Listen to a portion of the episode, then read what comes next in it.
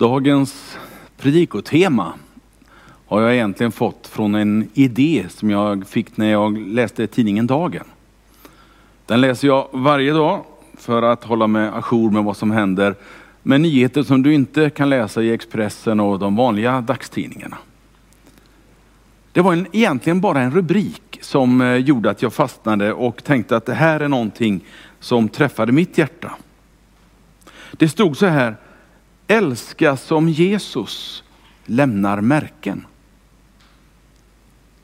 Och då satte min tankevärld igång lite extra. Vad är det som kan lämna märken i mitt liv? Vad är det som kan sätta spår i mitt liv? Och vad är det som gör att jag kan sätta spår i andras liv? Att våga bry sig om andra människor, det kanske är ett sätt att sätta spår i någon annans liv.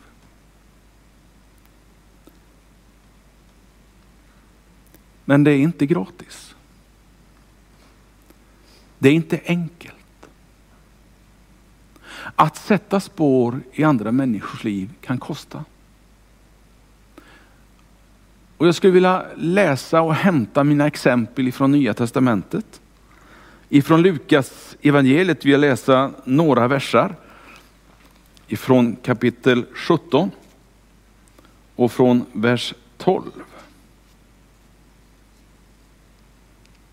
Egentligen så kanske den här liknelsen, nej det är ingen liknelse, den här händelsen, för det beskrivs som att det verkligen hände, handlar egentligen om tacksamhet. Men jag tänker eh, vrida på den där tanken lite grann, får du se om du kan följa med. Lyssna ska du få höra. När han var på väg in i en by så kom det tio spetälska mot honom. De stannade på avstånd och ropade Jesus, mästare, förbarma dig över oss. Då sa han till dem, gå och visa er för prästerna. Och medan de var på väg dit blev de rena. En av dem vände tillbaka. Ska vi se nu, där är vi. En av dem vände tillbaka när han såg att han hade blivit frisk. Med hög röst prisade han Gud och kastade sig till marken vid Jesu fötter och tackade honom. Han var samarier och Jesus frågade, blev inte alla tio rena? Var är de nio andra? Är det bara den här främlingen som har eh, vänt tillbaka för att ge Gud äran? Och han sa till mannen, stig upp och gå. Din tro har hjälpt dig.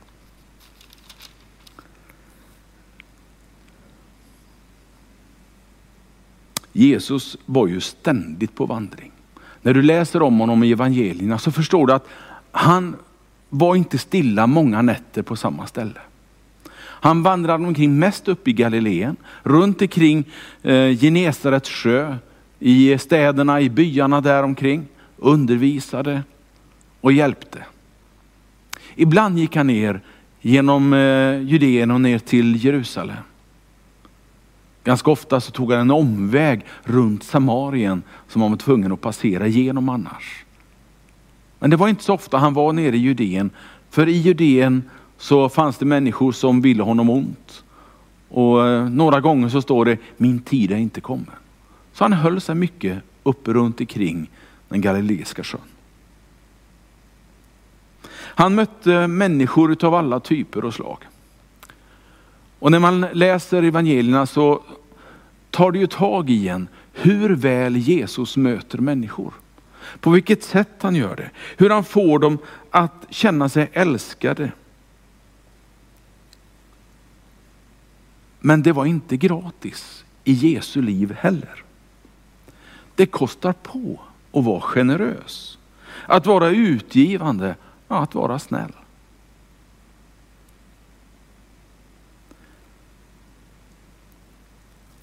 Några som han mötte vågade faktiskt inte bli sedda utav honom ens en gång. Vi har några exempel i evangelierna. En eh, förmodligen väldigt lärd och klok och vis man i övrigt, men eh, här vågar han inte riktigt bekänna färg. Han heter Nikodemus. Han var så orolig för att bli sedd med Jesus och bli, bli liksom eh, tanken att han behövde Jesus. Så han mötte honom på natten. Han sökte upp Jesus när ingen annan fanns i närheten, när de flesta låg och sov. En annan var ju Sackaios. Kommer du ihåg honom kanske ifrån söndagsskolan, du som har varit där? Eller du som brukar vara där. Han som klättrade upp i ett träd, för han var lite kortväxt och han ville gärna se Jesus i alla fall. Och Jesus såg honom där han var lite gömd i bladverket och kallade ner honom. Jesus la märke till honom också. Några mötte Jesus med lömska avsikter. Nya testamentet kallar dem för skriftlärda och fariseer. Det var människor som ville snärja honom, ställa kluriga frågor bara för att han skulle säga fel. Bara för att han skulle säga någonting som var så obekvämt så att de kunde döma honom, att de kunde straffa honom. De kunde få honom ur vägen. För han gjorde så att människor lyssnade på honom. Kanske de kände en rivalitet ifrån Jesus. Så mötte de honom på ett felaktigt sätt. Några bad om förbarmande.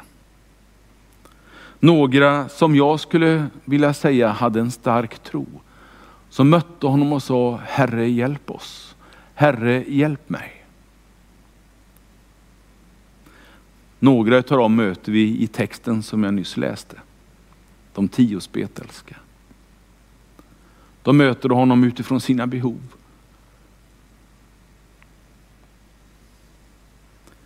Det var inte många som såg honom som den han verkligen var.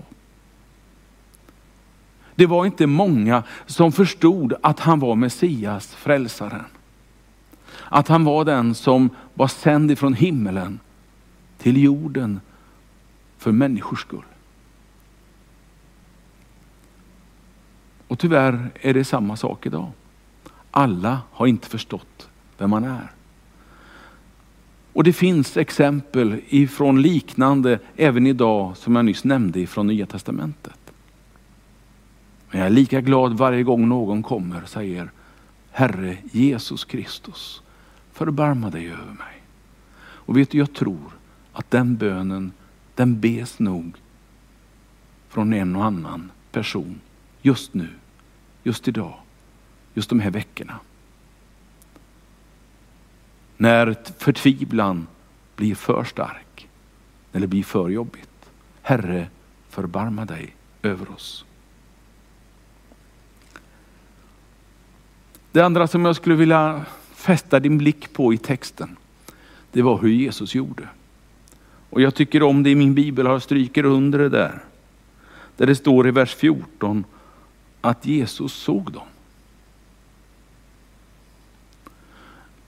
Han noterade bara inte på avstånd, han noterade bara inte i sin almanacka att han hade mött tio, tio män som behövde lite hjälp och så gick han vidare. Nej, Jesus han såg dem står det. Och jag tror inte att det bara var med blicken han såg, utan det var med hela sin varelse.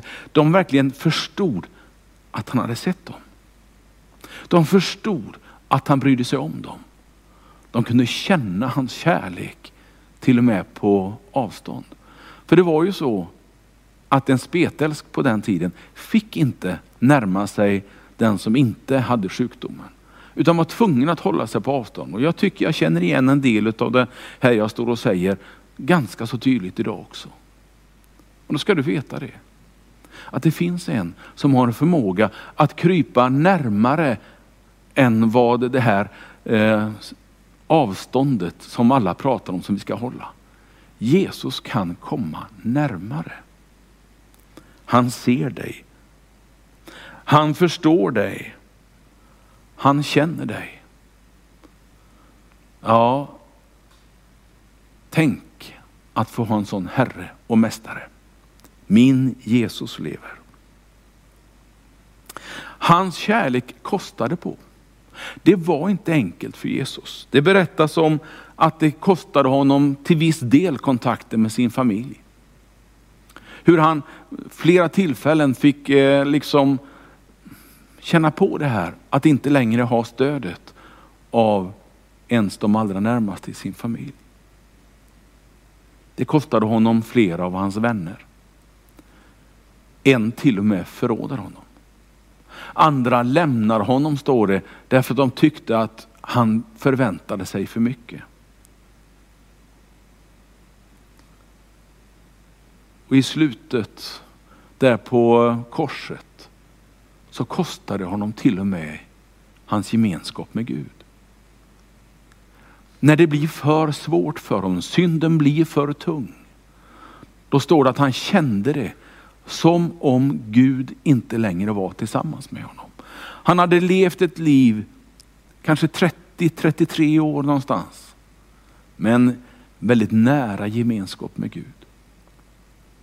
Och då undrar du, men varför övergav Gud honom när det var som jobbigast? Jag vet du, den där, jag är inte säker på att han gjorde det verkligen. Jag vet inte. Men bara att Jesus hade den känslan gör ju att han förstår när du känner samma sak. När du känner dig övergiven av både människor och Gud.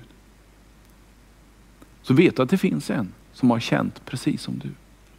Det kostade på för Jesus att ha den kärlek till oss som han hade. Och faktum är, det kostade honom hans liv.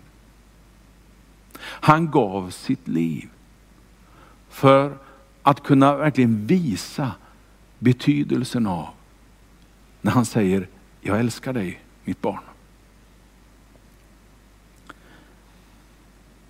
Jag ber att den kärlek som han kände och som han känner för oss, för sin skapelse, för oss människor. Att den skulle få genomsyra dig och mig. Om hans kärlek egentligen fick kosta honom väldigt mycket. Det står till och med att han säger att kärleken kan ibland få kosta pengar. Han har en, en fantastisk liknelse i Jesus. Där han berättar om en man som var illa ansedd som eh, bodde i ett landskap som hette Samarien och som judarna inte riktigt var överens med. Och han berättar om den goda Samarien. Den goda samariten kanske du har hört talas om. Hur någon som inte egentligen man förväntade det utav, men ändå ställde upp. Och det står till och med att han betalade för att den slagne mannen skulle få sjukvård och få, få komma under, eh, under tak och få bo och leva. Ibland kostar kärleken till och med pengar. Hans kärlek, Jesu kärlek, den gick inte obemärkt förbi någon. Alla blev på något sätt påverkade av den. En del de blev så påverkade av den så de kände, kände sig liksom skyldiga och kände att det här måste jag göra, men jag vill inte. Och man lämnade Jesus. Andra de föll ner för hans fötter och bara sa, Herre förbarma dig över mig. Bibeln berättar om en kvinna som gjorde precis just det. Hon föll ner vid hans fötter och bara grät över sin egen ofullkomlighet, sin egen synd, sin egen förtvivlan. Och hur Jesus upprättar henne och hjälper henne. Den kärleken vill jag ha i mitt liv. Den kärleken önskar jag skulle få finnas i hans församling i ett mycket större mått än vad det är idag. Det är inte dåligt, det är ingen usel kyrka eller församling som finns i Tibro eller i vår värld idag. Men kanske att det finns ytterligare plats för hans kärlek ibland oss. Den där kärleken som till och med kan få kosta ibland. Hans kärlek var en kärlek som lämnade märken. Det lämnade märken på hans egen kropp. Det står att efter uppståndelsen, när han träffar sina lärjungar, så säger han till dem, kom, kom och se att det är jag. Känn igen mig. Se här, här är mina sår. Ta på dem. Hans kärlek lämnar märken. Ibland så tror jag att de märkena också kan få synas i våra liv. Det är inte enkelt att alltid vara en kristen. Ibland kostar det på. Och hur skulle jag förvänta mig att mitt liv alltid skulle vara enkelt och okomplicerat bara för att jag tror på Jesus. När min Herre och Mästare, när de första lärjungarna, de första apostlarna, när alla de till och med fick ge sitt liv.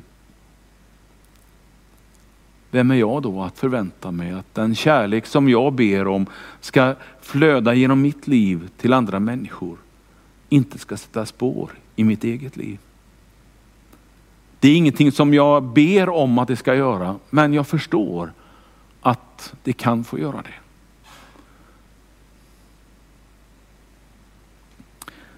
Det är en kärlek som man kommer ihåg. Ingen glömde när de hade sett hans sår. Ingen glömmer när man förstår att den kärlek som visas mot mig har faktiskt kostat på för den som visar det. Det är en kärlek som betyder någonting i längden. En kärlek som håller. Hans kärlek har hållit i 2000 år. Och det står ingenstans att den någonsin ska ta slut. Så när du närmar dig honom och säger ditt Herre förbarma dig över mig. Ska du veta att du innesluts i en kärlek som är så vid, som är så stark, som är så långsiktig. Att tanken är att du aldrig ska behöva lämna honom och hans kärlek. Drömmen är att den kärleken ska genomsyra mitt liv. Genomsyra en människa. Genomsyra den verksamhet vi har i den här kyrkan. Jag kan ju inte tala för alla kyrkor utöver vår jord. Men det är min dröm. Att en kärlek så stark att den sätter spår i människors liv. Att den till och med får sätta spår i oss människor i en verksamhet som kan vara hur torr som helst, hur jobbig som helst, hur många eh, saker som ska göras som helst. Att kärleken får driva en sån verksamhet. Det är min dröm. Eller att vi när vi möter människor så känner de att det är något speciellt med den där kyrkan. Med de som bor, lever, verksamma i den här kyrkan. Det finns någonting extra där som jag vill ha. Och Jag tror att det handlar om hans kärlek. Vågar vi riskera sår och märken för att få dela ut av Jesu kärlek? Utmaningen till dig och mig, det blir att våga visa hans kärlek. Våga visa den så ärligt och öppet att vi till och med kan visa våra sår, våra märken som just den kärleken har satt i våra liv. Amen.